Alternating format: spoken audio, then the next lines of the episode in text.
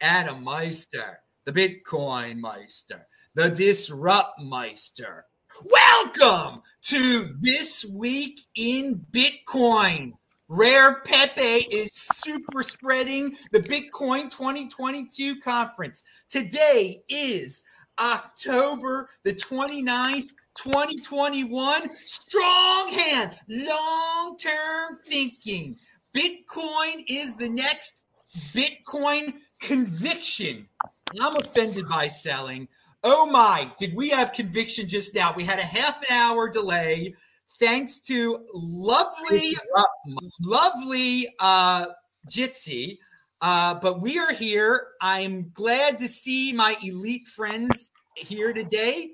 We're going to talk about Miami. We're going to talk about rare Pepes. Uh, I, I do want to remind everyone check out the links below if you want to go to the Miami Bitcoin Conference, uh, April 6th to 9th. Uh, it, I will be there. We will talk about it in a second. Adam 10 discount code. It's all linked to below. Hello, my elite friends. But we're going to start off talking about the news of the week. And first, I, I got to say, it is a pleasure to have the legendary Theo Goetemann finally in the house after all these freaking years. He is going to start it off by giving us the history of this rare Pepe thing. But why are we even talking about rare Pepes? A lot of you are like, well, what the heck's a rare Pepe? It it was the original NFT, basically. It was built on freaking well, counterparty and Bitcoin, like back in the day. And Theo would rant about these freaking rare Pepes on the World Crypto Network all the time. And half the time I thought he was joking. I was like, what, what is this? What is this art and Bitcoin and rare Pepes? And anyway, we're in the news this week was the metaverse with Facebook.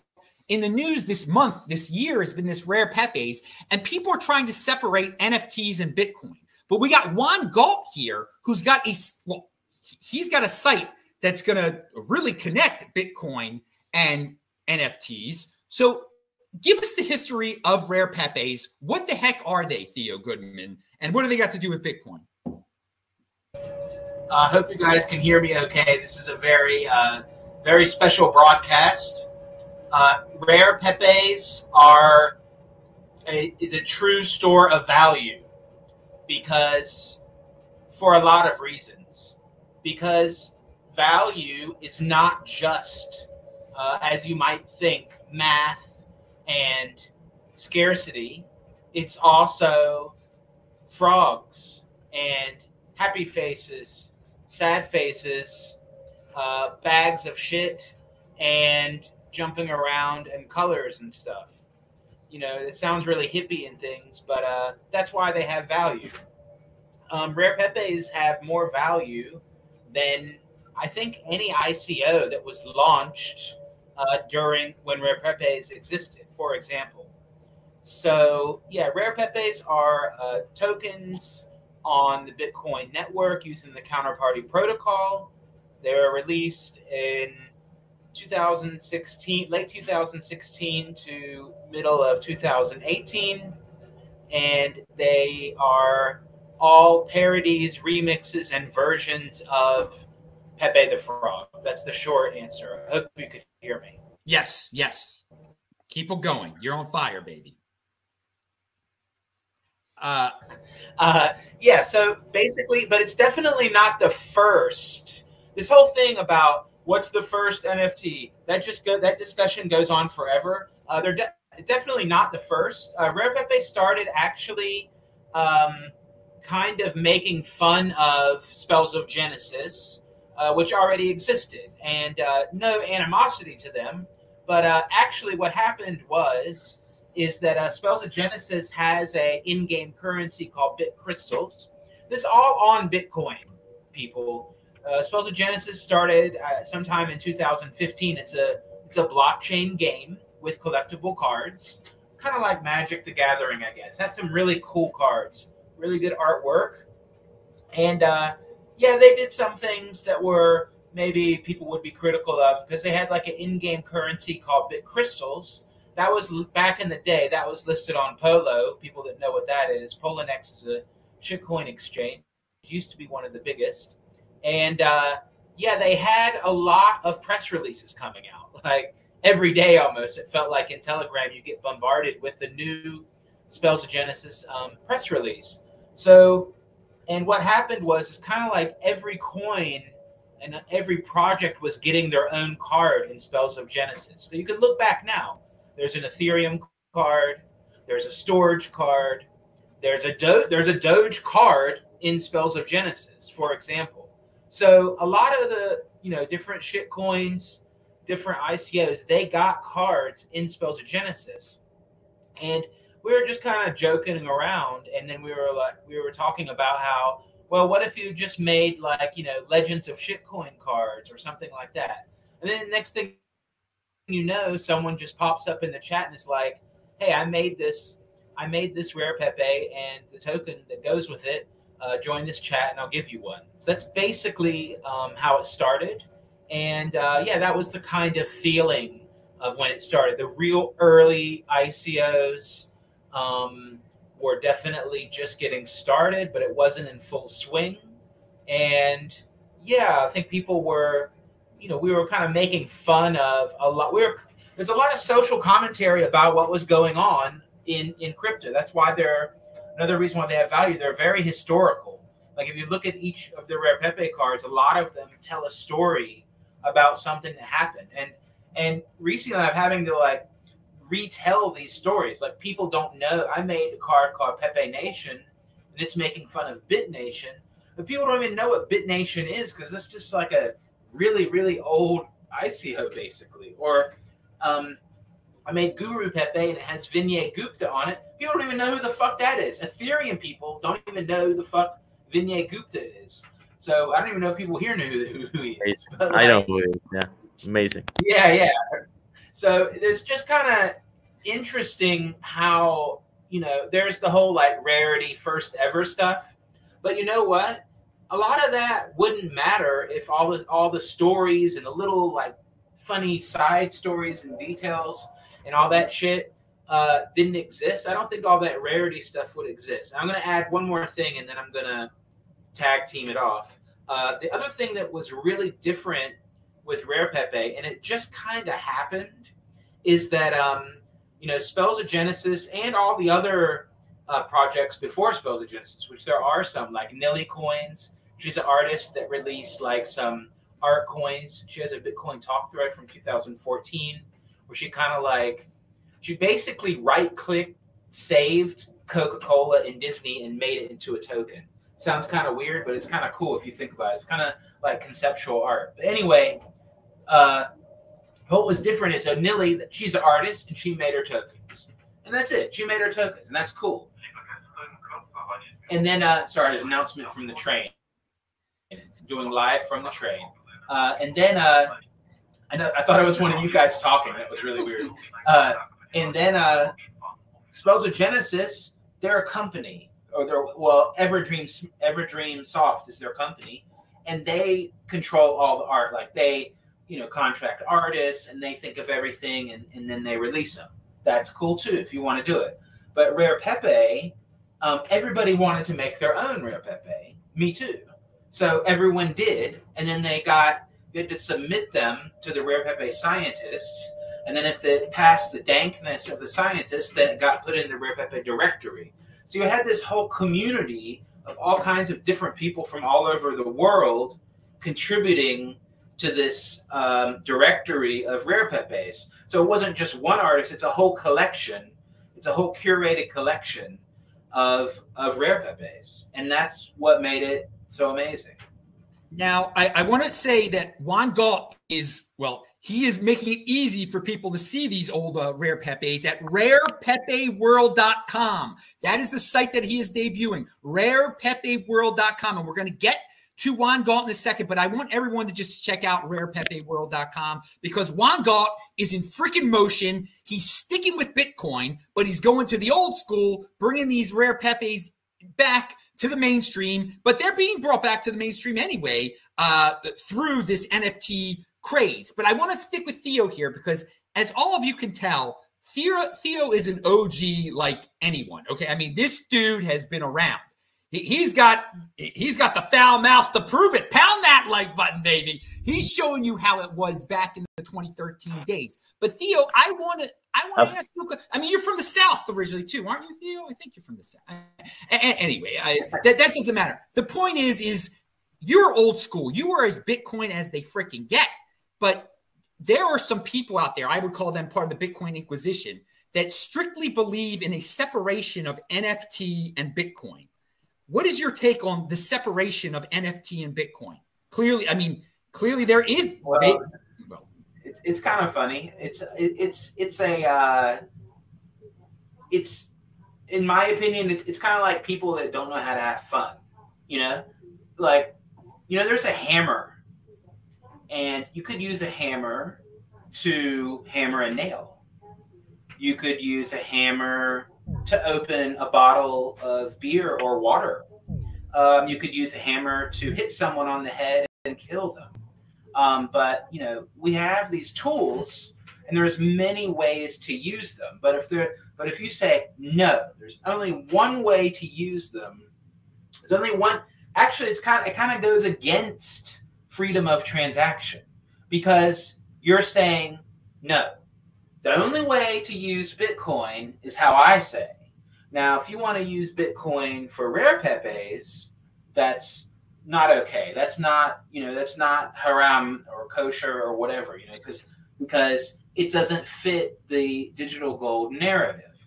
Whereas if you're like, okay, well, fuck it, it's kind of crazy. We're doing it fucking on chain, but fuck it, we're doing it. It's fucking live. It works and it's been around forever. And like, yeah, okay, it's maybe there's some technical things that are not perfect. And you know what? Nobody knows how all this shit's gonna scale. Everyone's yeah, we're gonna scale. We're gonna make side chains and lightning. I, am not, not nothing against lightning and side chains, but you know, who's there's so many questions, and and I think what is what we're seeing to kind of to kind of sum it up.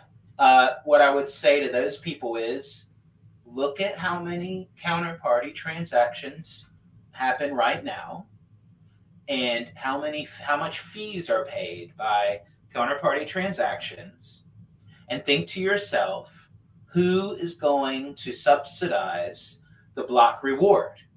People opening and closing lightning channels or rare pepe? Right now rare pepe is winning big time. Just saying I want to I want to say one other thing about the people who are uh, you know you, you can't the, the, the, rare pepe isn't really Bitcoin or something like that. Rare pepes aren't they're not cryptocurrency. I mean, it, it's something yeah, different. Yeah, they're not trying. That's the thing that's annoying. Sorry to interrupt, but it just fucking irks me. Nobody rare pepe is not trying to be Bitcoin. You know what? It's not making a claim that it's sound money, and it doesn't have somebody selling $500 steak dinners to come sit at the Rare Pepe table, you know? So if you want that, you can get that with Bitcoin, but you don't, but, but, you know, Rare Pepe is not trying to be sound money. And, so, and, and that opens the door to the bigger conversation I want to talk about eventually. And we're going to get into this that NFTs are not money. They're not money. They're not money at all. So, so it, it's like right. There, there's there's other stuff in the metaverse or whatever you want to call it in the digital world that's out there and it and it's yeah. not bitcoin is the ultimate money and we sh- we should be happy about that and uh all right so juan what what tell your story of, of of rare pepe what you're doing your take on nfts etc pound that like button people. Yeah pound that like button um, yeah, sure. I mean, so I, I, I heard about rare pepes, I guess through the grapevine. Uh, I somewhere late, I think late 2016, and and I felt um, I felt the FOMO, but not for like the money, but for the coolness and like epicness of it. I felt like, oh my god, there, this is weird. This is interesting. It's different. I was an artist in my early 20s, and so I had like I, I you know I had I had it in me to make something so I just basically grabbed a bunch of memes and splashed them together and made a rare Pepe. And then I submitted it to the scientists and I managed to pass the dank test. And, and I ended up with one of the rare Pepes that is in the collection. And, you know, I started collecting and trading my pepes for other people's pepes and started building a little collection. Back then, it was like five bucks a pop type of thing for them. You know, I think I remember there was one called Pepe Rare that I still think is one of the most beautiful cards. Actually, I'll show it to you right now because the thing is about rare pepes that they're very visual. You want to look at them. So I'm gonna do a little screen share here. I hope that's all right. Yeah, and and and talk about you know your site. That's I mean, it's gonna yeah. Yeah, and so I, I remember trying to buy this one and or considering buying this one and and and I didn't buy it and I regret not buying it. So this is the website, right? Um, and it's basically a, a, a Bitcoin explorer for rare pepes. Um, as as Theo was talking about, rare pepes live on top of Bitcoin, kind of like a side chain. I mean, counterparty is kind of like a side chain. And um, a second. This is the one that I was trying to uh, that I almost bought but didn't buy, and I regret it to this day. I remember it was like, oh, it's a hundred bucks, it's too expensive, and that this thing is worth like, look, it's it's going on sale for twenty Bitcoin right now, mm. um, which is pretty absurd. Um, but you know, it's a one hundred supply you know uh, 70 of them have been burned so there's only 30 units in the in the market of which we, we don't know how many have been lost because private keys have been lost or or and so on. And to me this was the satoshi nakamoto. This was the rare pepe of rare pepes. But um but i mean it, just because it's pretty but really the rare pepe of rare pepes was this guy over here um, nakamoto card. This was the first uh, Rare Pepe, the one that Mike created and said, "Hey, you know, come into the group and you know I'll send you guys some." And um, and this the one started it all. And you know, and and and and it's that's what it is. I mean, it's it's art, it's fun. You, I think you're right. Nobody's pretending that this is more decentralized than Bitcoin or trying to change Bitcoin or trying to be better than Bitcoin. They're just JPEGs. It's it's art. And I, I think I think one of the most interesting things about this whole NFT thing um, is that you know, if you're born if you're born in the modern digital age, you know, and, and if you're an artist or artistically inclined, you're most likely not going to be painting with uh, an easel or in a canvas. You're most likely going to be painting with a mouse and a screen. You're going to be using Photoshop. You're going to be using something like that. And if you want to sell your art, like, what are you supposed to do? You're supposed to print it on paper and sell a print? That that doesn't make sense. You're you're you're going back towards a, a different medium. You're not.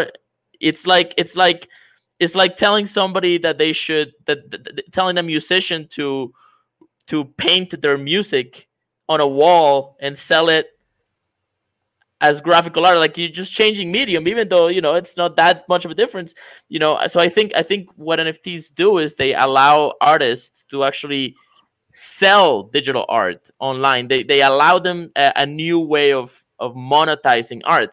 Now, does it mean that it's gonna have to be? It doesn't mean that the the, the wild speculation on NFTs right now and the many I think money grabs that are going on around right now make sense or sustainable. No, I don't think so.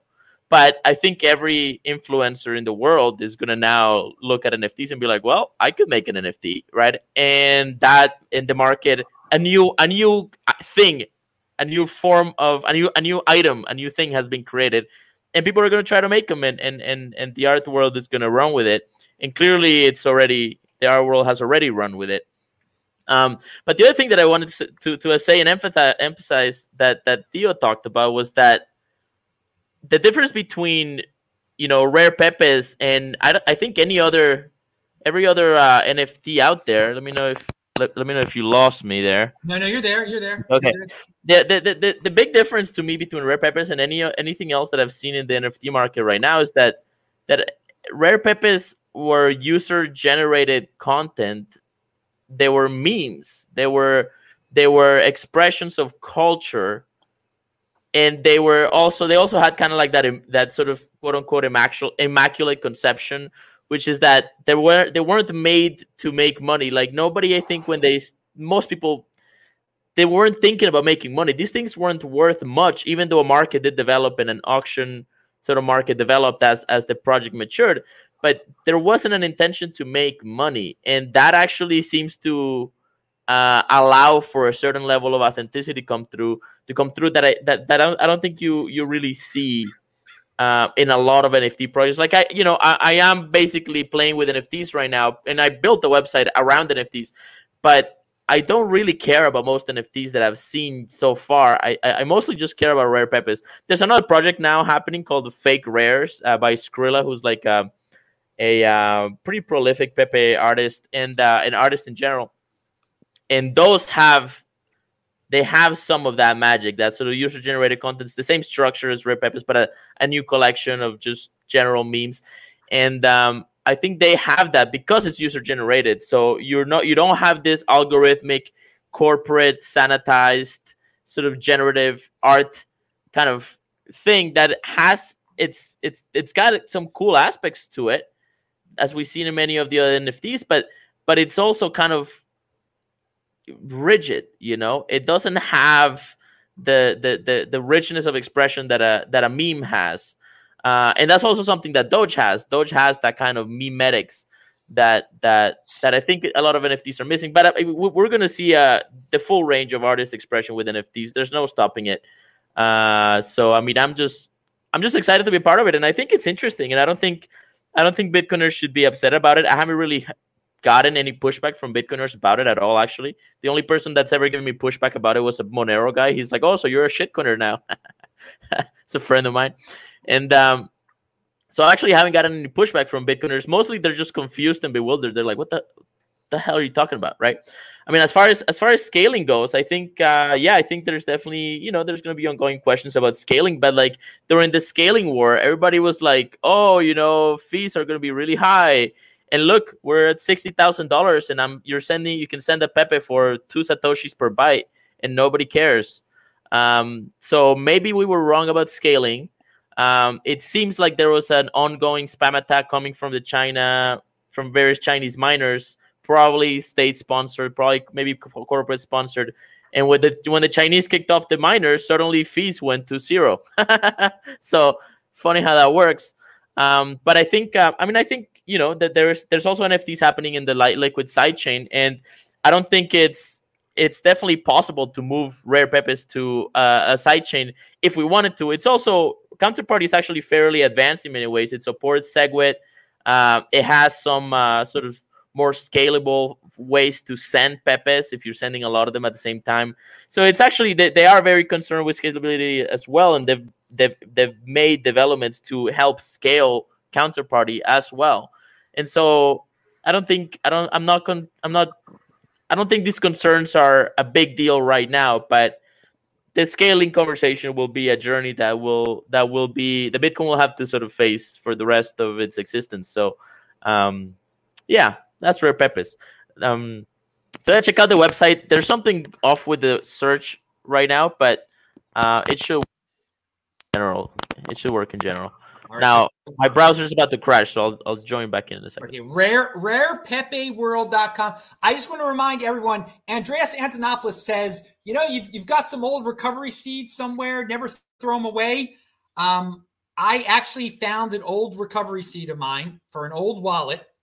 And sure enough, someone had sent me rare pepes in 2016 or 2017 and so I have these. I tried to get rid of them right away. I was like, "What the heck are? I have no interest in this type of thing," I, and I forgot about it. And now I got them. I I I got these, you know, virtual cards, the original NFTs, whatever you want to call them. It's so weird. So there might be some other OGs out there like me who've got these things who don't realize they even have them. Uh, another reason you don't get rid of your old uh, recovery seeds when you think everything's uh, cleaned off of them. I want to thank Taval Dacres for sending five bucks. He sent strong hand. Johnny Midas sent 20 bucks. He said, proud co-producer of the Bitcoin Meister show. And dude, Johnny Midas, we got some more shows coming up. Thanks to you guys. There have been all sorts of delays, but we got to hear from Kyle. Kyle, we've said a lot here. I don't know if you want to exactly talk about rare pepes or if you just want to talk about uh, NFTs, uh, separation of NFT and Bitcoin, or uh, what NFTs mean to you, uh, Bitcoin Inquisition. Take it away. Wow. Okay. Hey, everybody. Great to be here. Thank you, Adam. Uh, yeah, I mean, I I'm I'm really bullish on uh, on NFTs in general. Um, I think they represent technological evolution, and if we think about some of the early, um, you know, viral apps and social apps, like I look at like Foursquare and like what it did back in the day about checking in places and getting badges and they're all just on the centralized like foursquare network but now with nfts like you know that there's a huge opportunity for for the check-ins and like the proof of proof of attendance um, you know and beyond that. So i i really think that you know with ethereum with like these insane kind of like shipping and handling fees, the gas fees to to mint and create, um, it doesn't really work for like you know the the the amazing Pandora's box of opportunity for NFTs. But I feel like with you know with Polygon, with alternate alternate networks, um, you know, there's lots of opportunities to create really really cool, um, you know, innovation and you know we're just seeing it right now. And i mean naturally like like bitcoin like there's a, a, big money towards the greed like greed drove a lot of adoption within it. And i think we've seen that within a lot of the you know the big collections. And you know how how like true is it all versus how manipulated is it all you know that's up for debate. I think there's definitely some manipulation with a lot of those projects and there's a lot of like you know secret telegram groups that are that are orchestrating you know the prices but effectively anybody can now create and list these you know these digital assets and you know adam you said that they're not it's it's not money. Well you know what is money? If it's got value and it's got tradable value then it kind of it kind of it can it can it can serve as you know a form of money right Want to jump in there? Yeah, that's my that's my question here. Is in this metaverse that we're we're entering, is everything going to become tokenized? And when I say everything, I mean everything. So then it if we if we live in a world where everything becomes tokenized, where this new generation of youth who've been stuck in their house for two freaking years believe that the real world is just sitting in front of their freaking computer and that you know, they really own something because they've got a token version of it. They own a Lamborghini because they got a, a, Lamborghini token. I mean, they're satisfied with that. So if we're entering that world, then when we're talking about NFTs, it is completely apples and oranges to what Bitcoin is. So is everything? I mean, that's that's at the path. Well, I mean, yes. So everything is going tokenized. Like everything is going tokenized, but it's it's the same thing as like you know I own a car and I have like a registration certificate. Like that's just going to be tokenized and there's going to be like a digital representation which will be more effective and more easy to, you know, potentially get a loan across because I'll have a verifiable key that I can prove. Same with like real estate deeds and property deeds. Um, to you know, basically anything. I, I I really believe that in the future, literally everything we buy is going to come with an NFT receipt that you'll be able to prove and then be able to have this collection. Is it going to create like a ton of you know crappy data and tons of ridiculous little tokens? Yeah probably. But you know will there be some value that gets unlocked by that? You know i think so. And one of the key things about this is self sovereignty in it all too. So it's moving away from centralized kind of databases and, and organizations that are holding on to all these and allowing us to all in, you know utilize and hold on to our keys and then be able to you know inter like um, you know work with an interoperable kind of metaverse of tons of different solutions out there. And you know we're going to have you know great user experiences that assist and facilitate connecting it all. And i don't think i think like you know the metaverse like dude we live in the metaverse. Like you know this 3d reality kind of feels like a metaverse sometimes. But definitely like the computer like you know these these worlds that people are going into um, you know will there be a ready player one type lifestyle affordable to people who choose it? Like hell yeah. Is that something i want? Like hell no. But like you know again self-determinism. It's like if you're really into like you know spending your whole day in in in, in like you know vr chat like I guess go for it.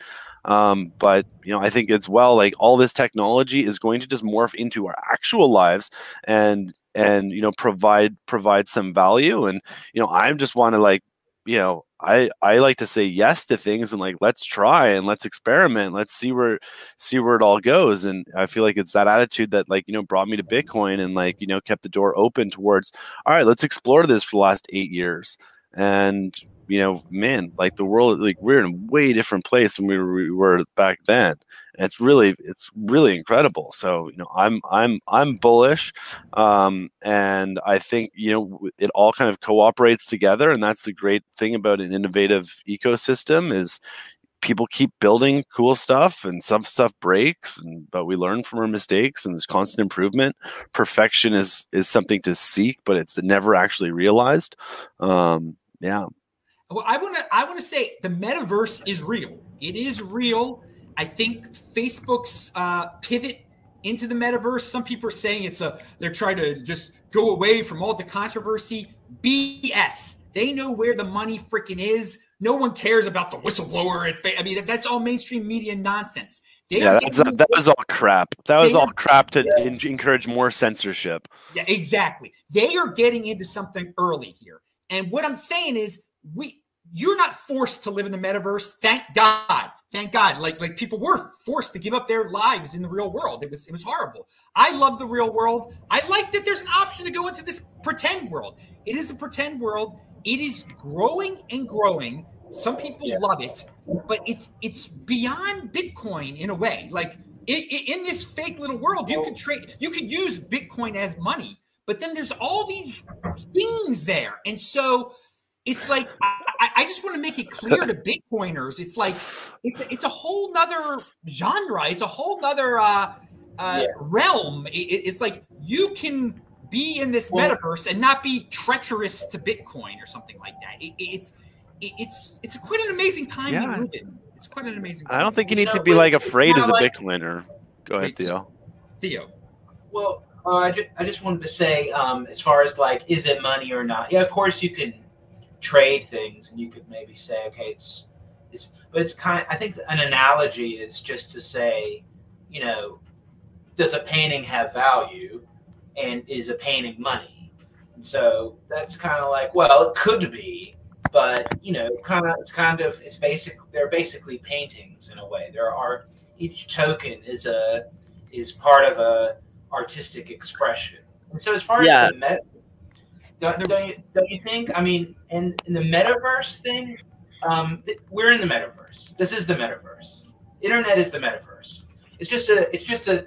It just means like VR world or whatever. But how do you get into the VR world? Well, most people just go on a screen and get into it. If you go to Cryptovoxels or whatever, most people just do a screen. They don't have a headset on. They're not like dancing around their room with like all these like sensors and shit. They're probably like on their phone and, and or whatever, and like okay, it's kind of has a weird feeling to it, and, and and all that. It's kind of like you know like a like a weird video game basically, but this is the metaverse. We're here. It's it's it's not, in my opinion, it's a it's a flaw to look at the metaverse as anything separate than the internet. It's basically it's just another word for internet that hmm. has like weird VR portals. I mean, it's all connected.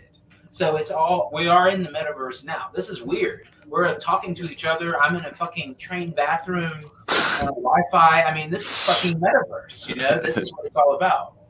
And uh, so I think that's true. And okay, so this is something though that you know, but at the same time, as funny and and as innocent as like you know fuzzy bears and doge dogs and, and, and, and frogs and all that frolicking in the distance look. You have to think of it like this. This is what I've been, I've been trying to say for years. I gave talks about it, and I, I think some people got it, but it was still kind of off. And I think people are seeing it now. Is that you know there's different. Okay, you're into Bitcoin and you want more people to be into Bitcoin, or you want more people to be self sovereign, or whatever, or something like that, right? Okay, well, everyone that kind of understands sound money, they're kind of into Bitcoin already. Everybody that's a gold bug, they already know about Bitcoin. Everybody that's a trader, they know about Bitcoin. But now we're seeing everybody that didn't under doesn't doesn't care about sound money. They have no use for that. Uh, they like to play sports. They're really good at sports though. Oh, they might be like, well, NFTs. That's weird. Let me look into this. Oh, then they get exposed to the concepts of sound money, of sovereignty, of inflation, and all that shit. They're like, oh yeah, that makes sense. hell yeah, I want to own this shit for real. This is fucked up.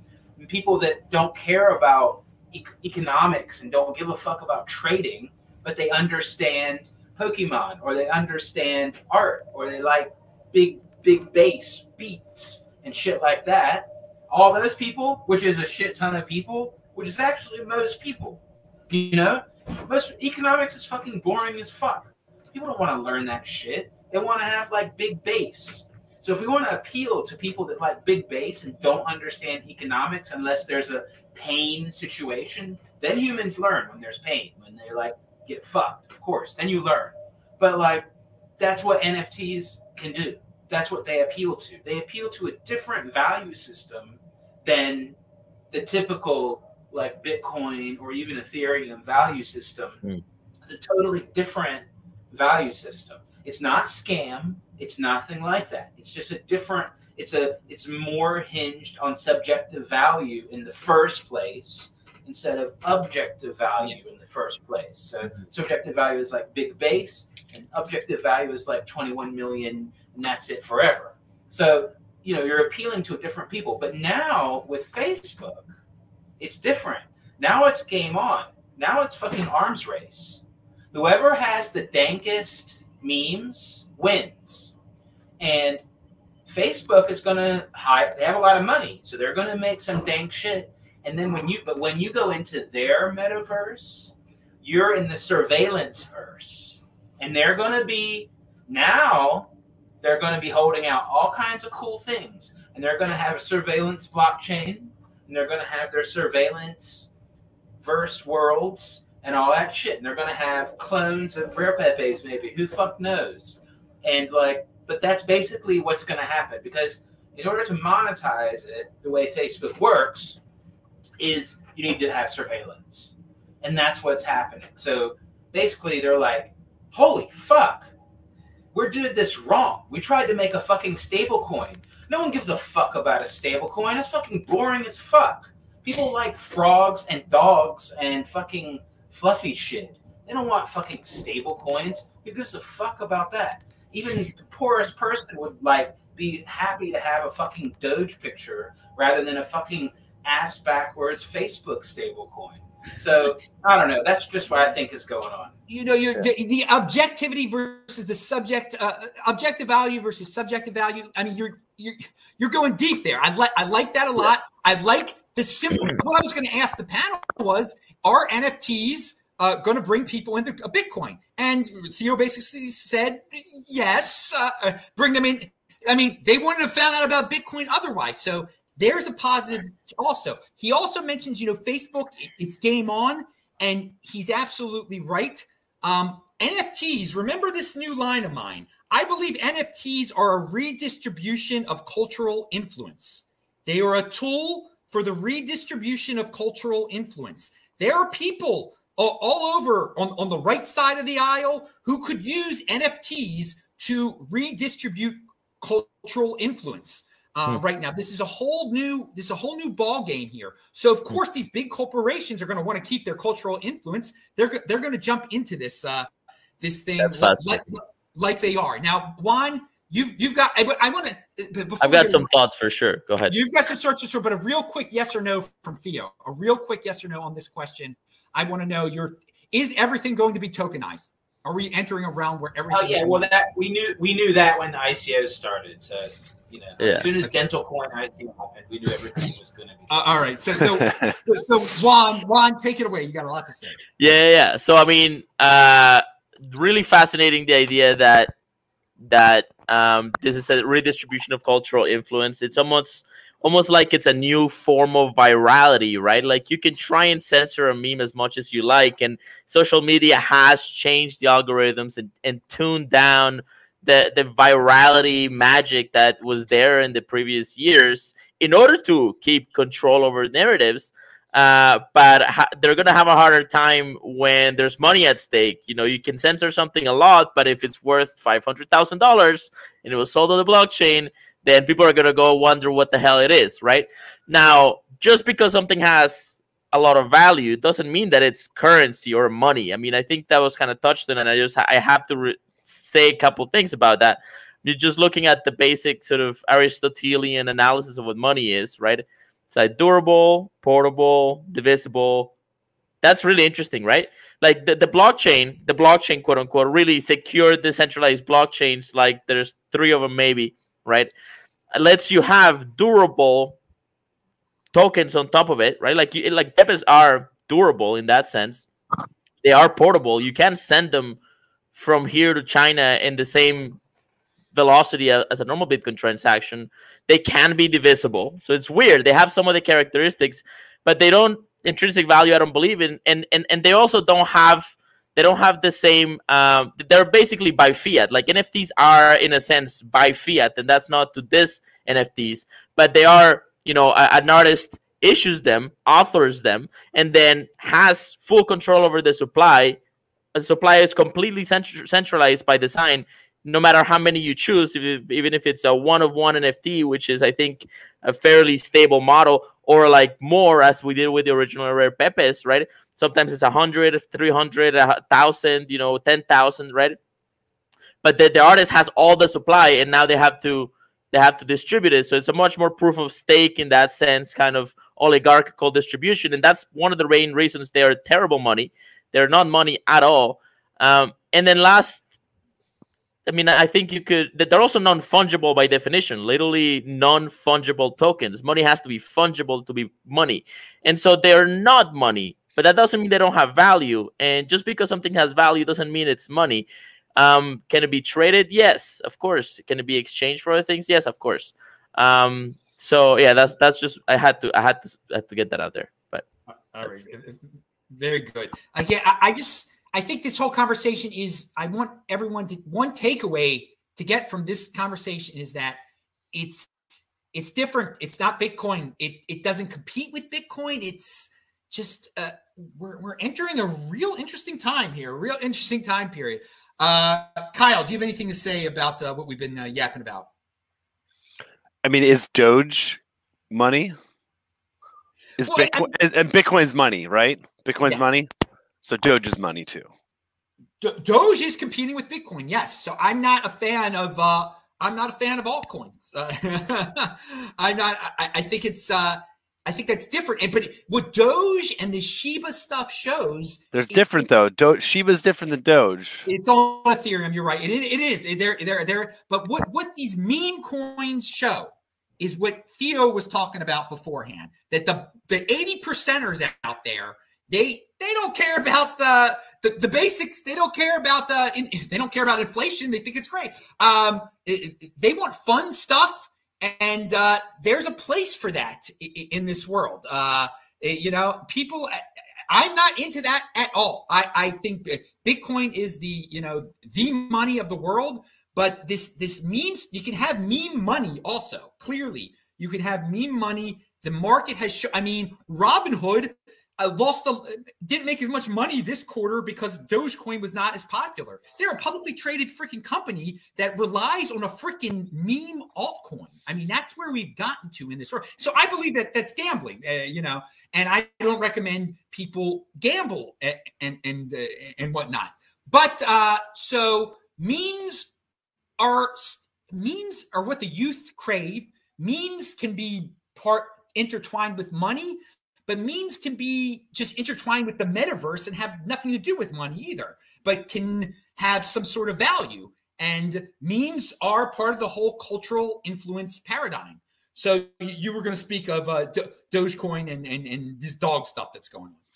Yeah, well, I mean, I was just, I mean, I just, I I like Dogecoin. I like giving away Dogecoin as well. Like I think it's a great kind of gift coin and an intro like an and an introductory coin because it has a lower kind of seriousness like Bitcoin. Like, dude, I bet if you roll on someone new, like it can be probably a little bit intense like dealing with the bitcoin like you know from someone who's like so deep and in love like and like you know really like crazy about it like it's great but the doge is really simple it's like not scary at all and it's like you know and by like making a transaction like through self custody wallets and introducing them to the way it works, it's like, okay, I get it. And then, oh, yeah, this is Doge. This is just like, you know, it's fun. It's not that serious. But Bitcoin, like, you know, Bitcoin, this is the training wheels for how Bitcoin works. That's all I really want to say about that. I like Doge. I think it's, I think yeah. it's fun. It's not, it's like people are like, oh, it's hyperinflation. It's not hyperinflationary. It's inflationary. It just doesn't, but the curve, it's not, it's like, it's, it, it's not fiat powered where there's, where there's massive issuance, like, you know, according to a centralized group. So, anyways, it's fucking fun, and it's like a community that is not that is has not been that like you know aggressive or hateful or like divisive, um, or like you know engaged in a lot of tribalism that a lot of different coins has. Like even within Bitcoin, like dude, there's literally three camps out there that all call Bitcoin Bitcoin. So it's like you know, and all of them have fairly compelling arguments if you if you want to go through each of them. Um, so anyways, that's like it's it's, it's, it's like you know, it, that's part of this whole ecosystem. But yes, BTC, Bitcoin Core, 63,000, Mac Daddy value, like biggest, strongest, most secure, most decentralized because low blocks, blah, blah, blah, blah, blah. It's awesome everybody get bitcoin get in there. And if you want to join the if you want to gamble a little bit and like you want to try and like you know because there are like you know huge gains that are happening people are creating these tokens and it's giving access to some of this. And some of these are total just bullshit projects out there but a lot of them are actually good projects. And by creating tokens, it creates you a new vehicle to raise capital in a model that is different from before. The venture capital model of like going and trying to like, you know, sell your business towards these big interests who then take like controlling stakes in it. They might really care, but really, at the end of the day, they're just trying to drive profits versus being able to go to a community that's really down with a project and down with an idea and like crowdfund from the entire world with very low barriers to entry. Like that's really powerful. And then with the magic of digital programmable money, you can do kind of cool things to design innovative structures and models that will and ideally engender and create more value and lead to more prosperity and and efficiencies and ultimately fun for mm-hmm. everyone. All right, and I, again, yeah. you, you, mentioned a lot right there. There's a difference between altcoins, NFTs, and ICOs. There's all all sorts of different things that were in, involved right there. Um, Absolutely, and hey, let's and NFTs too. It's like we talked about voting forever with with with crypto. It's like that was one of the holy grails of blockchain was the voting. It's like, dude, NFTs we can do voting too with NFTs like pretty easily. Like you know, and we can do them with tokens too. So it's just different forms and different factors. But the key thing is this is more impressions and more shots to try and build a new Earth and make these existing centralized toxic organizations and systems obsolete. And we don't fight those systems any longer. We build these new ones that make the existing ones obsolete, and we go forward and we create this new earth. Okay, and I that's why I say compete, don't complain out there, and don't destroy. There are these hardcore Bitcoiners that think NFTs should be destroyed. And then just, just ignore them. If you don't like the metaverse, live in the real world. It's it's real. It's good real luck with that. Now, the, yeah. the other, again, I just don't want people to conflate Dogecoin and NFTs. They are comp- apples and oranges type of type of things here. T- totally yeah. uh, different. I, I, just want to say I I I think um, I think you have a point there with the distribution of private public key stuff, and I think it's important for Bitcoiners to kind of well for the whole market really to take a step back and think about the the the the bigger consequences of this, right? Like it doesn't matter what coin you're flipping or what what you know whether it's a shit coin, a scam, or or the next holy grail. The bottom line is people that are using actually sovereign wallets, right? They are getting private public key cryptography, right? They're getting private keys in their hands. And this is a big, big deal because it means like through that infrastructure and through that learning curve, we can build a society that is authenticated from the source of the individual end-to-end encrypted. We can create end-to-end encrypted communication channels. We can it, we can it's literally a new civilization an internet civilization using the most powerful cryptography in the game. And there's never in history been a kind of distribution of cryptography like this. Um, these were the tools of kings um, before this decade and now they're in the hands of the people and that's a big deal it doesn't matter what coin you have right like you can have bitcoin as a uh, way to escape inflation and the collapse of the dollar that is coming and it's near, like it is upon us, right? But but there's more than that, right? We're gonna have to build a society that can resist a lot of the sort of soft power attacks and fourth generational crap that's coming at us today. That's only gonna continue. Um, and I think this cryptography stuff is actually a big piece of that, right? So I think, yeah, I mean, he, I think, I think, uh, I think you're right about the Doge. You know, it is, it's not threatening. You can give somebody a Doge, and they're not, they don't get tense about it. I've given a lot of people Bitcoin. I've teach, I've taught a lot of people how to set up Bitcoin wallets. They get nervous. They're, they're anxious. It's like a very serious thing for them, right? Because they realize it has value, right? You give them a Doge, they're like, oh, that's it, cool, right? It's a good way to learn, and, and children learn with toys, and people learn with with playful things that are low risk and low and low. And you a know, couple low, years ago, it was like really fun to give people ten thousand Doge. Like Yeah. here, it's like it's nothing. Here's ten thousand. Oh. I'm getting ten thousand, and then dude, you get three call three years later, like, oh, dude, I still have that. like, Yeah, yeah, you know, you you made a look big at it, it's like, oh wow, right? That's the same Yeah, thing that happened with Bitcoin yeah. over the years too. So uh, you know, and, and that's great. And I think as well, even with this whole NFT and the and like you know and altcoins, there's still a, a, a pressure of the centralized services to keep people away from truly understanding the keys. So like Coinbase with them Yeah, yeah, launching NFTs, like they want to still hold on. Like you talked about Yeah. Robinhood and Doge, like Robinhood is not Doge. Like Robinhood is just a futures market no no no key custody and it was like really in my opinion it's like the antithesis of doge because it's all like the only reason you buy a doge on Robinhood, robinhood is to make money it's it that's it it does it's like Yeah. it's it's there's there's nothing else other than trying to make money on it Well, and the irony of the whole GameStop saga with Robinhood is just like it's Robinhood only in name, you know. It seems right. Like one once the pop the people were actually like winning the game, they they, they cut the cord, right?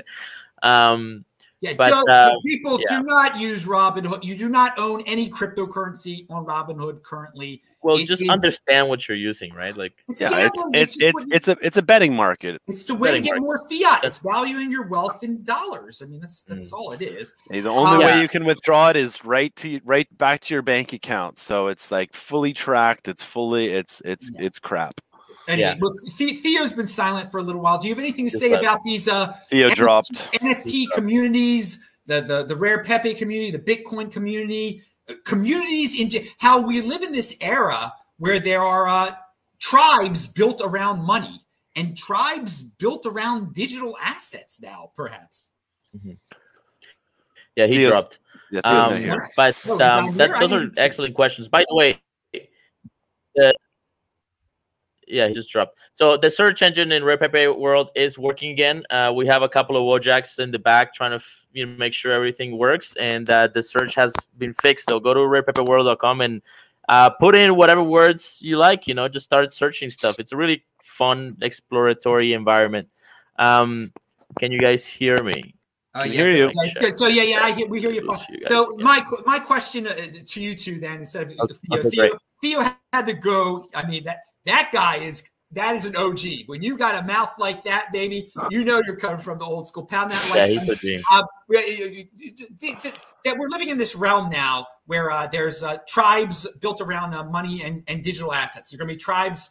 it- It's it's a tribe builder. NFTs are a tribe builder, but at the same time, we've tri- there were never tribes built around the euro or the dollar. It's it's it's amazing that we're living. So Juan, what, what's your cults built around the euro and the dollar though that? Yeah, well, okay, but- but- I mean, no, there's definitely tribes around it. you know? you know, what? I'm- I know. It's, I'm picking up what you're laying down. Yeah, yeah. Juan, you, you were going to say something about Yeah.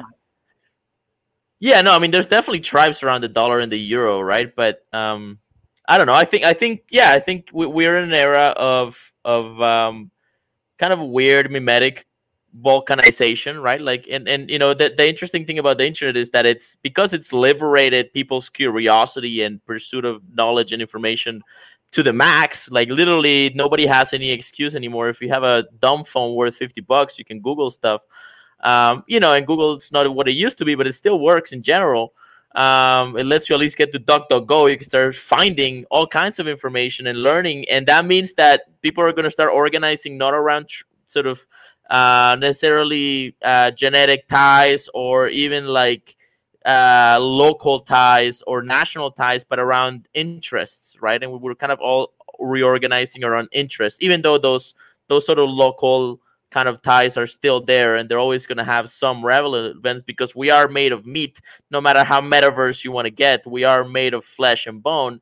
And and so i, I think yeah i mean it's it's it's it's very curious. I, I think that's actually too one of the most interesting things about the nfts is that uh, influencers and artists can now um, you know they can they can issue uh yeah grab a piece of art you know make a on 100 of a 100 um issuance of an nft put it on the market people buy it and now those people that have it can cryptographically sign and prove that they have the token and that proof can be used as a kind of ticket to access um, private experience environments like a telegram group like a private telegram group like a vip Like- section like a at an event. conference. Like a conference that's right and that this stuff is being tested and used right now right is, is that what miami crypto's doing are, are they playing with that technology Yeah, we're gonna be like we're gonna be rolling all sorts of NFT experience throughout the whole thing, trying a bunch of a bunch of a bunch of new new angles.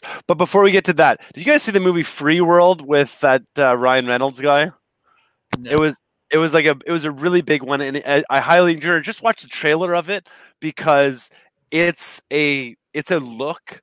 It's it's it's a metaverse. It's a game. It's a matrix, but in it, it's like people wear glasses and then they see everything around them. So it talks about like the augmented reality, like the full augmented reality world that we can have once we have NFTs, like you know, with, like fully integrated, is like going to be very very powerful. It's like we think about the way that we use the Google and like use our phone tied with location, but like ultimately like the glasses as well should be able to showcase things. So I feel like that was a good kind of signaler to where we're going.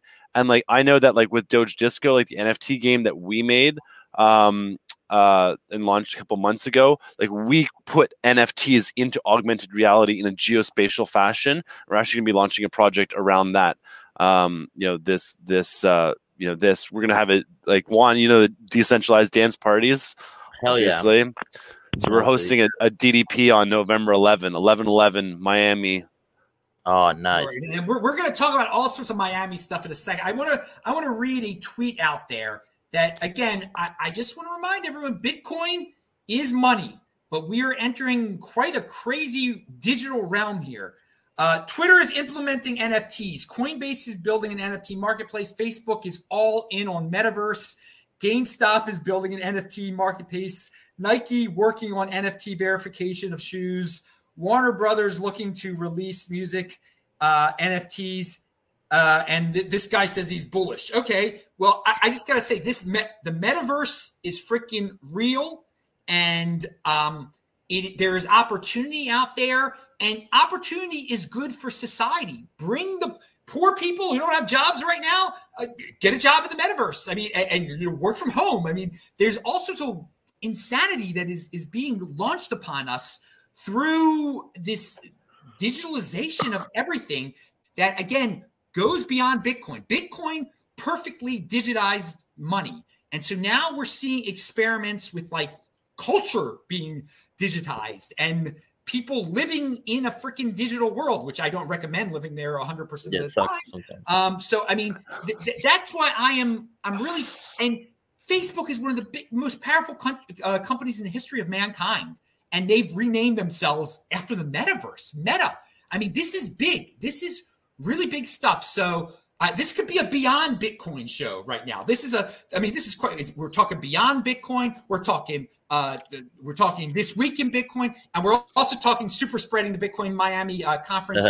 Miami is a city of freedom. Okay, it is Juan and I were hanging out at the Bitcoin 2021 conference. I don't know where Kyle was then. I mean, we, we he was around he was wearing a dogecoin banana suit and uh, had a speaker on two wheels Wait, Just wait, wait, wait, wait, wait. He wasn't at the Bitcoin 2021. was. Was it? Yeah. Yeah. Anyway, Bit- Bitcoin Dude, he was giving cops doge I, I was I was giving out stickers every to, Doge stickers to everyone in a banana suit with a super high powered speaker, having light up dance parties all over. It's a real shame we didn't connect.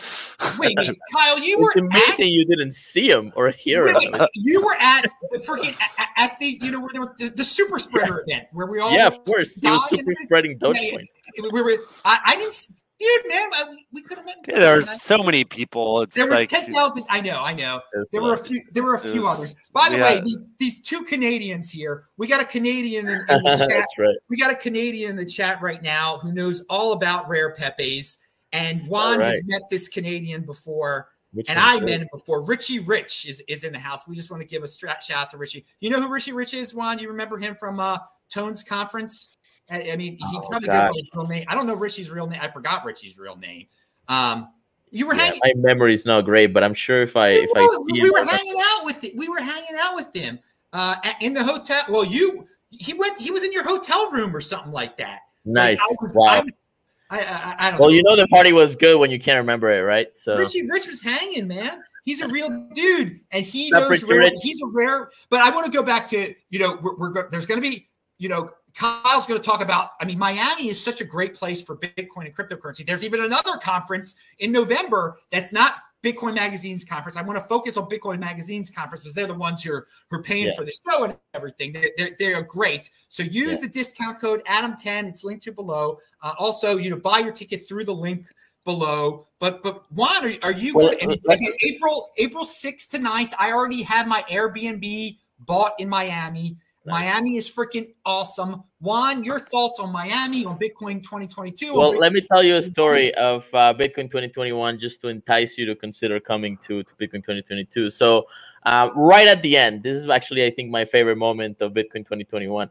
Right at the end, uh, I was hanging out in the, the art gallery that they had there. They had a bunch of art, and some of the Pepe's people, Pepe people were actually there and stuff. Uh, Scrilla was there, and uh, Joe Looney and uh, you know Johnny Dollar was there to A bunch of awesome Bitcoin crypto artists, and so we're hanging out and we're walking, making our way out as the firemen are trying to shoo us away, right? And um, I think I had like a beer in my hand, and like Johnny Dollar had like a mushroom cap out of his hat, like a feather, and then. Uh, Dogecoin man Kyle Kemper, of course, had his you know full banana suit and wheeled speaker, right? And uh, and so we're walking out, and we just sort of basically set up shop on the corner right outside of the uh, like right at the exit of the conference and there's like eight to ten cop cars and 30 cops right? It just all around right? It's just completely packed and we're just hanging out we're just talking right and just drinking beer and somebody pulls out a joint and right there's you know there's a vape going around and we're just basically continuing the party there. And all of a sudden i mean i'm a spanish you know and i'm you know i i, I guess I- you know i've seen some shit right and and I started to get a little bit nervous. I'm like, you know, I don't like being surrounded by these many cops, right? Like this isn't, you know. So I kind of like keep it to myself, and then suddenly Spider Sing senses tingle again, and I'm like, hey, Kyle, um, I don't. This is way too many cops around here. Can we just go somewhere else? Let's just take this party elsewhere. And he kind of like ignores me. He's like, I don't worry about it, right? Keep partying, keep drinking. Kind of like mention it again to Kyle, and he's like, listen. And he just puts his hand on my shoulder and he says, listen they are here to protect us. We're safe. They're here to protect us. And and I look around and fuck, he's right. The cops were literally there to guard the Bitcoiners that were smoking weed and drinking beer outside on the streets, talking about whatever the hell we were talking about, a crypto art in Bitcoin. They were. And then he proceeded to give them Dogecoin and give a bunch of them Dogecoin, right? and Um, and also like and they were also like like this was too like they're none of them are wearing masks they're all hanging out they're listening. Dude they're smoking cigars. Like the cops were smoking cigars. Like how like that was so rad. They were so cool and they were really interested as well Yeah. like in everything. So they had lots of questions and like you know this is part of it. It's like we need Yeah. like this technology is not just for the weirdos like it's for everybody. So it's important to like you know extend and introduce and showcase them. Yeah i talk give them doge but also talk about bitcoin and be like this is a great introduction. Understand wallets. Understand like the importance of having your own wallet in this. And then like and then and then yeah somebody got arrested. Like some some like you know tweaked out because it's like dude where wynwood is there's a lot of like there's there's there are dangerous people Yeah, around. yeah. Yeah, So yeah, it's yeah. like- Yeah, It is Miami, It's right? not, at, it's not at Wynwood this coming year. It's going to be at Miami Beach. Yeah, Wynwood. I walked through a kind of sketchy area. By the way, the sketchy area was better than Baltimore. Still, just uh, pound that like button if you want to make comparisons. For for those of you who are freaked out by Wynwood, uh, it's uh, dude wynwood's Wynwood's incredible wynwood is awesome. wynwood is the it is, was is amazing. amazing. Yeah. Yeah. And like, you know, and that conference and that yeah, that that event was that event was great.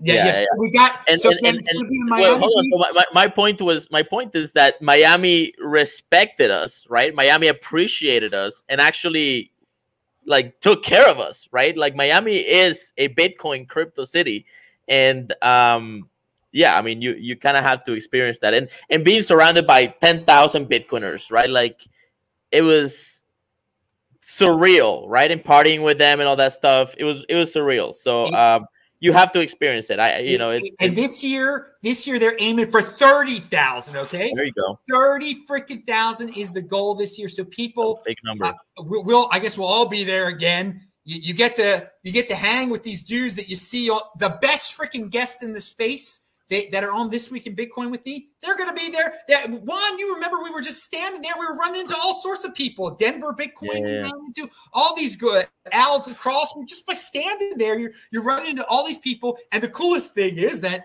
Oh yeah, you, right.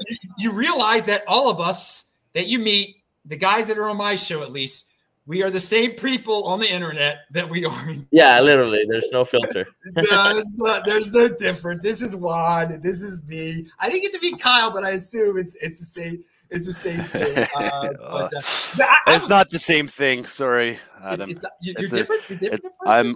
I'm a different person. Well, we're all different. We're all unique in our own in our own special ways. We are a unique beast on this show. Be a unique beast. Don't, and, and like a true unique beast doesn't try to destroy things again. Uh, because I, I will get some, who knows, I'll probably get some feedback on the show. Why were you talking about NFTs? They're not Bitcoin. I mean, come on. It, it's, it's, yes, they are not Bitcoin. They, they are not Bitcoin at all. It, they are not money. At, something, something different. It's the metaverse, dude. The metaverse is real. I got, I got to admit, this metaverse thing is real. All right. Yeah. So not to confuse people. Since Yeah, this is something else that I that I and I wrote an article about. No, go, go, go. Yeah. Um, yeah, so I, I wrote an article recently about about kind of like this this dilemma of how to you know I, I the, the title I think is like toxicity the, the toxicity versus scam dilemma, right? And one of my points there, I think I think I made the point in there. If I didn't, is that there has been progress in the crypto scene, right? Like the first generation of altcoins was like, oh, we're better than Bitcoin because we got faster blocks and this and that, which in in in, in reality is bullshit. It doesn't matter how fast your blocks are; it matters how hard it is to double spend or reorg your blockchain. That's really what matters. Um, and then the next generation was ICOs, right? And then turns out that ICOs, like uh, the percentage of successful companies from ICOs, is so tiny. I don't even have an example to give you. Um, and then now, so but but now, but they're not trying. To, they weren't the ICOs weren't trying to pretend to be better than Bitcoin in general. They were more like, oh, we're gonna create new companies that are trying to change the world and save the world, and all this sort of magic sci-fi shit, right? And then the next generation now we're down to DeFi and NFTs, right? And DeFi is like, oh, basically hard to regulate gambling, right? Like they, they pretend to be decentralized finance, even though most of them are centralized and have admin keys and stuff. But it's basically kind of like decentralized gambling. A lot of them are like honest Ponzi's. They're like, yeah, you know, you lock your coins, more people come in, you get it. You know, you're flipping money, right? It's literally honest Ponzi's. And then and then Dogecoins are just J sorry, NFTs are just JPEGs that you're tokenizing, right? So the, the, the narrative, the, the the justification, the marketing is much it's coming a lot closer to reality, I think to some degree, even though I think a lot of these technologies and ideals are good and are achievable. But the the the the narratives are much more reasonable. And I think that's where the battleground is. The battleground is not really on the technology, it's about how you sell the technology right? So if somebody tells me that shitcoin A is a great store of value and currency, it's like no, it's not. It doesn't matter. Currency is really hard to achieve. Like it's very very difficult to become a currency, and being a store of value, good luck with that as well. But if you call it something else, if you're making the case that it's just a JPEG or a proof of certificate of of sale or ownership or proof of donation or whatever you NFTs are going to end up being legally, which is going to be multiple forms that's a different thing. It's a different asset. You know, there's more things in capitalism than money. You know, money requires capital, and there's other financial products. So, um, anyway, that's that's my rant. Woo! Hey, Kyle. Uh, we, we don't want people to be confused. Again, the, the Bitcoin 2022 is Bitcoin Magazine. That's April 6th to 9th of 2022. But uh, what's up with this uh, November event here in Miami? So much going on in Miami. All right. So yeah, I mean, I love David Bailey and Bitcoin Magazine and have utmost respect. Fantastic, and looking forward to April. Uh, but there is more opportunity in Miami to bring people together and also to expand. We all love Bitcoin, but to expand as well to showcase some of the other projects in it. So in April of this past year, there was the first ever Miami crypto experience, which it was sold out and was capped at about 750 people. And that was like the first kind of coming together post covid and man it was so great to have everybody together. And we decided you know let's do this again. I wasn't kind of core involved on that one but i've since gotten very core involved on this one. And i'm like bringing all my magics towards creating an exceptional experience. So does the do you hear the audio if i press press play on You're this. You, okay. Plus you hear the audio No. All right. Well, whatever. We'll just leave that. But there's a really rad. But we got Tim Draper, who's going to be launching a product there. Um, Paul from Edge Wallet, he's going to be one of our speakers. Ken Bozak, great guy. Cathy Hackl, godmother of the metaverse. Mark Moss, freedom fighter. Reeve Collins, founder of Tether and other things. Raoul Pal, Real Vision. Kyle Kemper, yours truly. Dr. Sarah Mansky, And many? November, more. November what? November 10 to 10 to 12. And one attendee is going to win a McLaren. So our sponsor, one of our title sponsor, Karma Coin, their shtick is they give away supercars. So one of our attendees is going to be getting a McLaren. Uh, we're going to have a 3D scanner in the house to be doing, uh, to be turning people into NFTs. We're going to be launching a lot of kind of cool products there. We're going to have a decentralized dance party on the Thursday night. And we've partnered with Bare Knuckle Fighting Championship. So it's like Cool. UFC. Um, and we're going to be having a fight on the Friday night in front of 5,000 people. And we've set, we're setting the ring up on Tuesday and it goes from Wednesday to Friday. So all the keynotes are actually going to be happening in the Bare Knuckle Fighting Championship ring. The ropes will be down. Uh, but it's it's going to be like a pretty radical kind of experience. And one of our goals is to just have it crypto through and through and hosting a lot of workshops for kind of interactive discussions. So it's not just kind of, you know, speaker panel all day long. And uh, goal is just to have a have a ton of fun and bring people together because we need to celebrate and we need to enjoy life because you know the last cou- the last couple years have been hard have been hard on people. And I know like my wife is like man I just want to just want to go to a party. Just want to have fun. So like you know Miami is a incredible city where we can do these things we can have fun. And I made a code for anybody Adam 20 20% off if you're interested expcrypto.io um, and um, yeah you're all invited we love you I gotta say, November around November 10th, I, am gonna do a show pretty soon next week because all you guys have been funding my shows, sending me uh, contributions. Don't worry, I'm keeping up with it. Um, I owe you guys a show, and uh, I almost owe you two shows now. But uh, I calculate, and I'll talk about this on the show. Around November 10th, we could hit an all-time high again if you believe in the 210,000 block theory. There's just a lot of things that are, you know, that. So there might be a Bitcoin all-time high during this uh, conference of yours. That that would be. Uh, I think we're gonna have we're gonna have all sorts of all time highs all across crypto, like Yeah. you know, and and and Bitcoin leading the way, and you know, and there's gonna be people. We're gonna have all sorts of art, NFTs, real, physical, digital. Um, you know, even to the point like there was something mentioned earlier about uh how can we like you know changing the nature of social interaction with NFTs. So like one, get this during the DDP, you know, everybody's taking photos all the time on things we're going to be launching this product called Nifty World at it that's going to allow you to take a picture and post it. So it'll like the the the, the vision is you take the picture, you post it, it goes into the DDP Miami 111121 uh, collection on OpenSea on Polygon instantly. So we're literally taking like photos like in in seconds and blasting them in in up onto OpenSea like bah Are they are they one of one NFTs? They'll be one of one NFTs, and and multiple people can can contribute to the same collection. And and how does the how does the money distribution work on that? Like, well, there's no. I mean, it's up to the person who who mints it. They have the ability. They It's it's, their it's in their own account, and then they can list it for whatever they want. And the nice thing about the Polygon listings is it it's co- they cost nothing to sell. You want to sell an Ethereum NFT, dude? It's two hundred dollars Well, just I mean, to that- list it. that, but that's a very interesting, and we could. This is for another show, but because Ethereum is so expensive, doesn't it make the Ethereum NFTs sort of like elite and more elite, dude. and, and Yeah. more prone to be traded by very wealthy people and you know attain more value? If, I mean, if something is going to be Yeah. scarce, th- th- there should be some. Uh, Well, there's definitely a luxury product if you're running on top of Ethereum. Like it's it's a Yeah. hundred to hundred dollars just to issue an NFT on on OpenSea, and then um and then it's a five percent slice for for the platform for you to move it. I mean, with with with with Bitcoin, and you know, you can issue it for like fucking five dollars, right? And move it for like fifty cents. And I'm not saying you should do it, but you can and you should. You know, fucking right now the blocks are empty, right? And um, anyway, but I I, would I, say- that- that's interesting.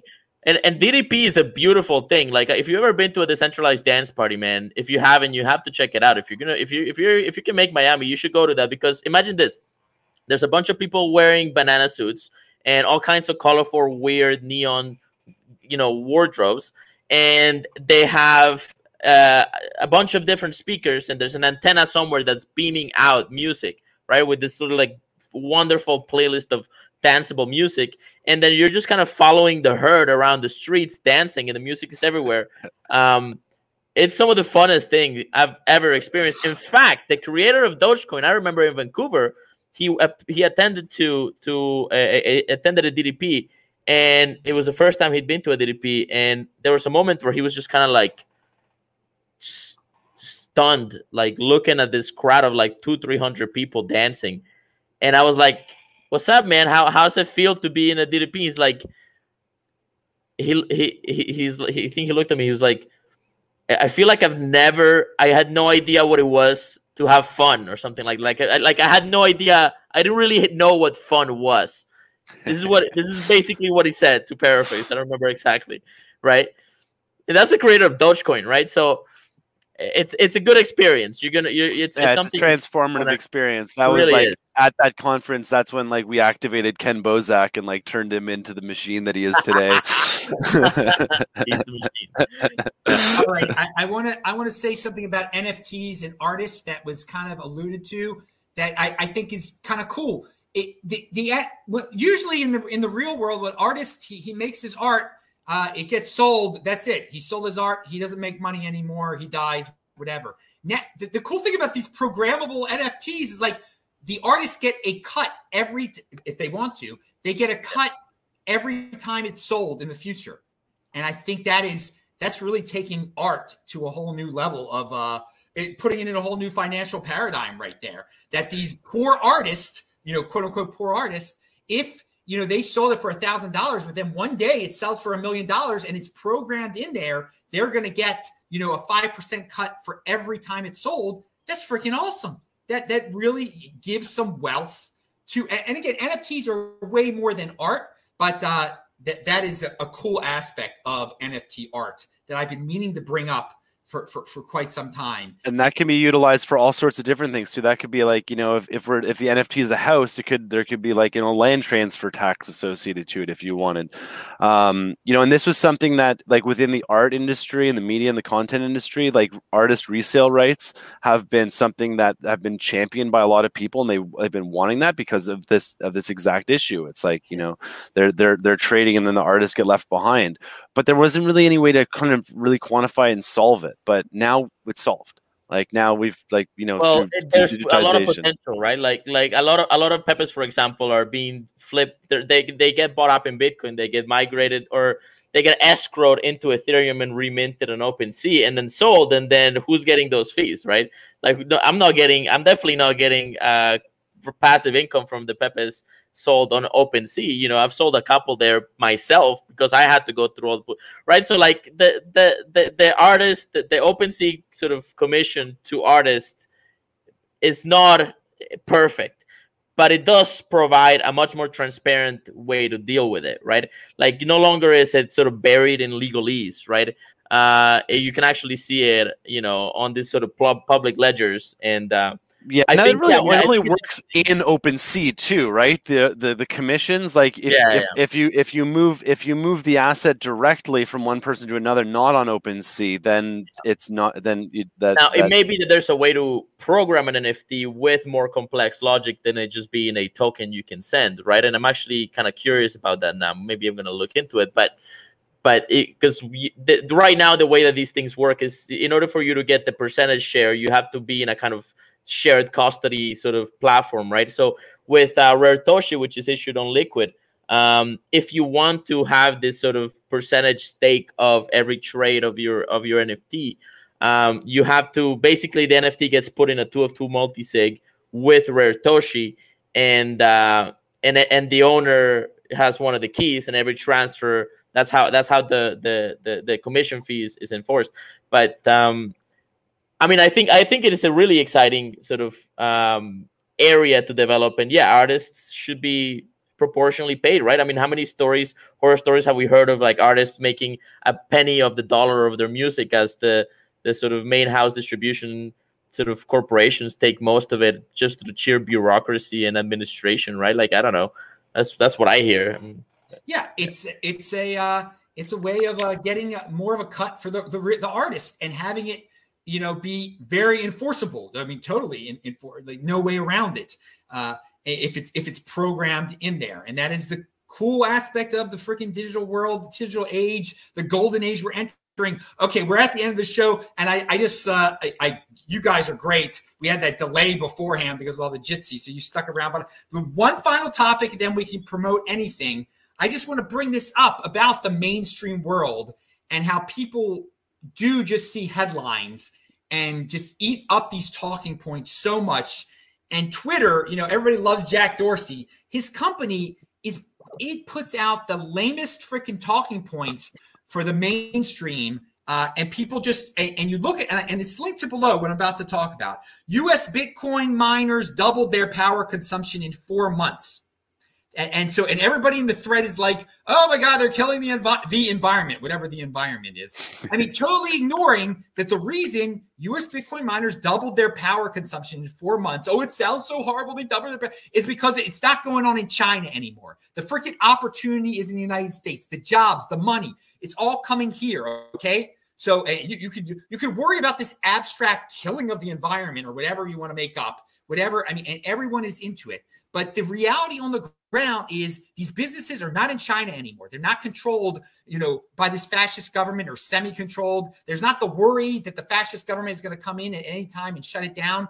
They are in America. They are providing jobs. They are providing opportunities here. The innovation is here. Uh, it's it's in private, definite private individual hands. It's not the United States government that's mining. It's private companies that have opened up here. So this is this is such a positive. And in the Bitcoin community, we've been raving for the last month about how all these mines are opening up and there's mining in Texas and how happy we are. And just you see these these headlines that are clearly just supposed to be clickbait, spreading FUD, and the 80 percenters buy into it and they they they won't end up with Bitcoin. They will end up staying poor. U.S.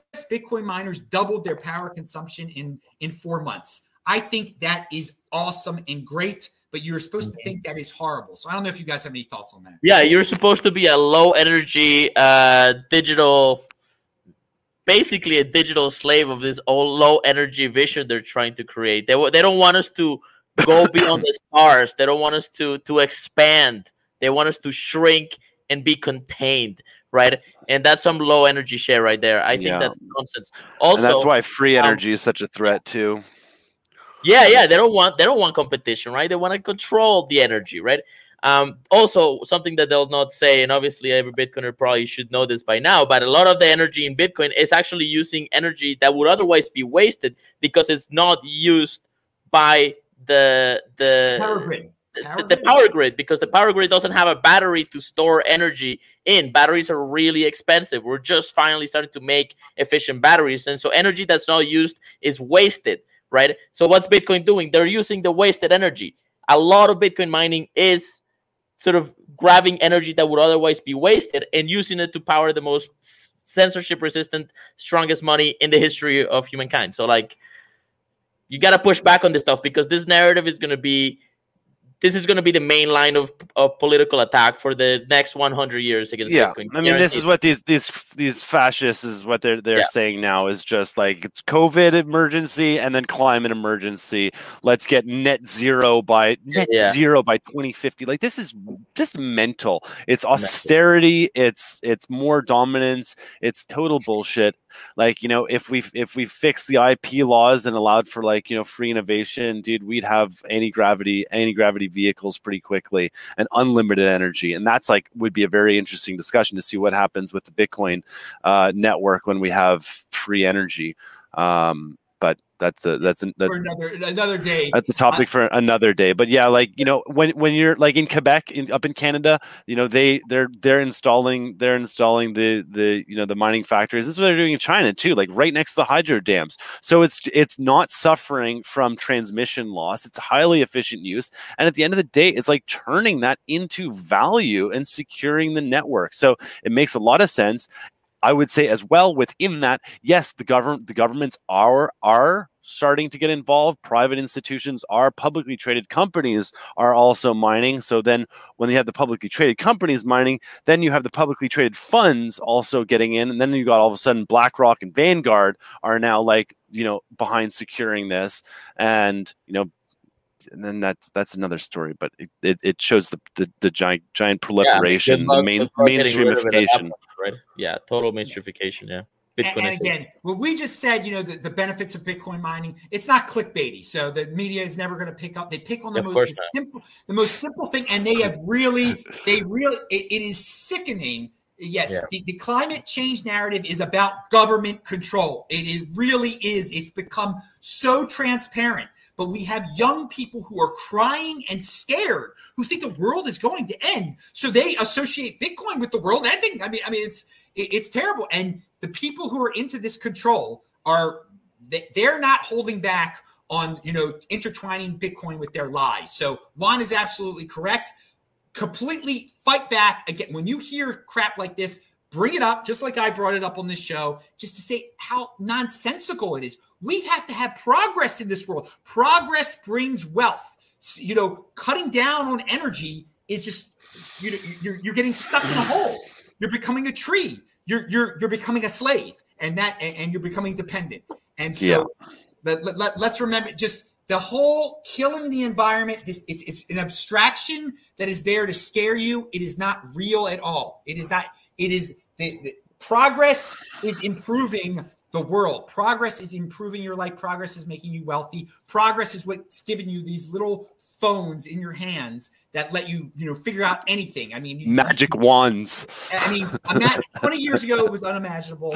Uh, that, that is progress, and uh, I, I, am I am not here to vilify progress. It, it seems like a lot of people are though, and they got yeah. their uh, weird takes, and they've been brainwashed to do it. They really think the world's going to end. Okay. Now, one one thing, one thing. Now, the warning and the hope to everybody, and the warning to these centralized, like you know, cabal crazy psychopaths. You operate on a pyramid. You at the very top and have full transparency and seek full transparency over the masses. Blockchain technology, crypto currency technology turns the pyramid upside down. It is time for us to implement this technology to hold you accountable, to hold these systems accountable, so that the many can observe the few and your rot, deception, deceit, and chaos will be exposed, and you will no longer be able to operate. And we will say goodbye because when we understand and see the truth, and the truth is very difficult for anybody who's just waking up to the truth, the truth is really dark. The world is being run by monsters. But I will say as well, there are light workers everywhere building this new earth technology. We are going to make this pyramidal model obsolete, turn it upside down, restore harmony to this world, and bring in a golden age of abundance, prosperity, and creation. So that is the clarion call here to everybody. Do not focus on getting deep and dark and scared by these fascist freaks. Instead, focus on creating new models that make the existing one obsolete and bringing justice and accountability to those we entrust to help govern society. So that, that's what I have to say. Beautiful. Beautiful. Compete. Compete, Wow. don't complain. Keep on creating. People keep on creating. Yeah, the truth is sort of scary. I mean, that that pretty looking uh, prime minister of Canada is an evil dude. I mean, that's not like scary to me. I mean, but a lot of people just like, oh, he must be so nice. He's not nice. He's a. That Hey, old- I'll say, old look, man- I know, I know the guy. He's a nice. He, he's a he's a nice guy, but I also say like he's he's he's he's like he is not at the top of the pyramid. He's a couple layers down on the pyramid, and he is a spokesperson for the agenda. And, like, Look, he's- this whole build back better thing. It sounds nice. It's it's cryptic lies and it's disgusting. And I can't even believe that the president of the United States, no one calls him out when he says we're doing build back better. I mean, you're Ugh. built, you're buying into this new world order thing that a bunch of people in Davos came up with. I mean, they're not hiding it. They've been talking about No, they're build not. back better. It was pro, it was private individuals came up with this build back better thing and for some reason all the governments of the world say yeah let's let's buy into this fascist model just because we had a virus. I mean klaus schwab klaus schwab's been dreaming of this for so long and he's like what, what? Because we have a virus we should change the way everything works. It makes no sense but everybody buys into it and pretty boys in canada and old men in the united states just repeat the narrative they are And- weak i mean that, that's the scary thing But I it's think. it's the truth is the, the whole package. Like you know, the government is just an arm now of this corporatocracy, and like you know, in combination with big pharma, big media, big tech, big, big, big, big, big, big, big, and all building back better. Like you know, there's a feedback loop between all of them. there- the, government, the government Yep. gives them spe- it's it's fascism. The government picks and wi- picks and chooses winners, and they they pick specific companies. Uh, I mean, some of these pharmacy. Co- I mean, a ma- it's unbelievable the amount of money they can.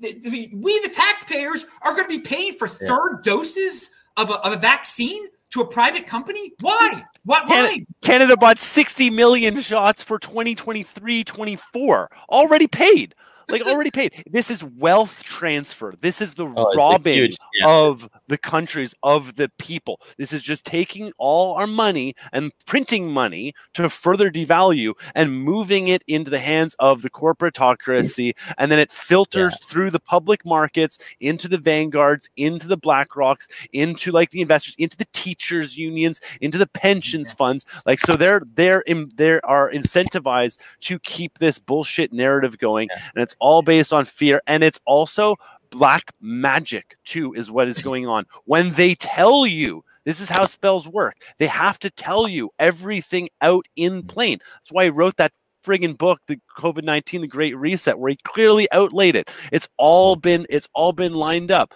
Super bowl last year shakira and jennifer lopez halftime show gigantic spell. Kids in cages. Kids in cages. Rewatch it. It's disgusting. And that was right before they locked down the whole world and put all the kids Well, you know in what? cages. Let them have their fiat. Let them have their paper money. They want to they want to give all, all the money to the, the the corporate elites. Let them have it. Buy bitcoin and just take a step out of that scam and get some land and get some solar power and get ready for the collapse because shit's gonna hit the fan hard at the speed that things are going. And look for the And next bitcoin too. get out of the way. And look There's for the no next next bitcoin Bitcoin. because and i'll say this about bitcoin No, if you think for a second that if you had unlimited money capacity and you saw bitcoin what would you do if you had unlimited money capacity and you saw bitcoin and you had dark You're dark, gonna buy it, dark, dark- you're sure. gonna buy it you're gonna be You're buying it, what you wanna- sustainably so that yeah. you own controlling positions in it and then you can move the markets and wreck the markets as no, they see there's fit no next Bitcoin. There's no nothing with better distribution in the market. There's than nothing, Bitcoin. yeah, there's no has the next. best Bitcoin is distribution, the next and it's Bitcoin. probably uninventable. You can't do it again. So this is the chance. This is the chance to mm-hmm. grab yourself a piece of something that's sovereign. That's All right, Yeah. dudes, we're gonna, we're gonna leave it at that. We, we all gotta go. Redistribution of cultural influence. Remember that. Redistribution of cultural influence. Uh, it, it will right now. It is all centralized. Well, Everything that Kyle was talking about is it, it boils down to centralization and people's reliance on centralization. Open your minds to true de- decentralization. It goes beyond Bitcoin into the NFT stuff too, because that's the redistribution of cultural influence. Uh, but obviously, having uh, your your your wealth and money uh, c- completely uh, uh, you decentralized. That's the ultimate right there, and that is Bitcoin. Shabbat shalom, everybody. I'm Adam Meister, the Bitcoin Meister, Disrupt Meister. Subscribe to the channel. Follow all three of these guys. They are linked to below. Go to Juan's site. It is linked to below. What is it again? Say the URL. That'll be the Rare, rarepepeworld.com. It's just a Okay, place where you can look at funny frogs. Go for it. if every if everything goes right next week, there will be at least two shows. So uh, everyone, again, have a great weekend. Oh, there's Halloween for you people who celebrate that. Again, I, I don't. Shabbat Shalom is what I freaking celebrate. So pound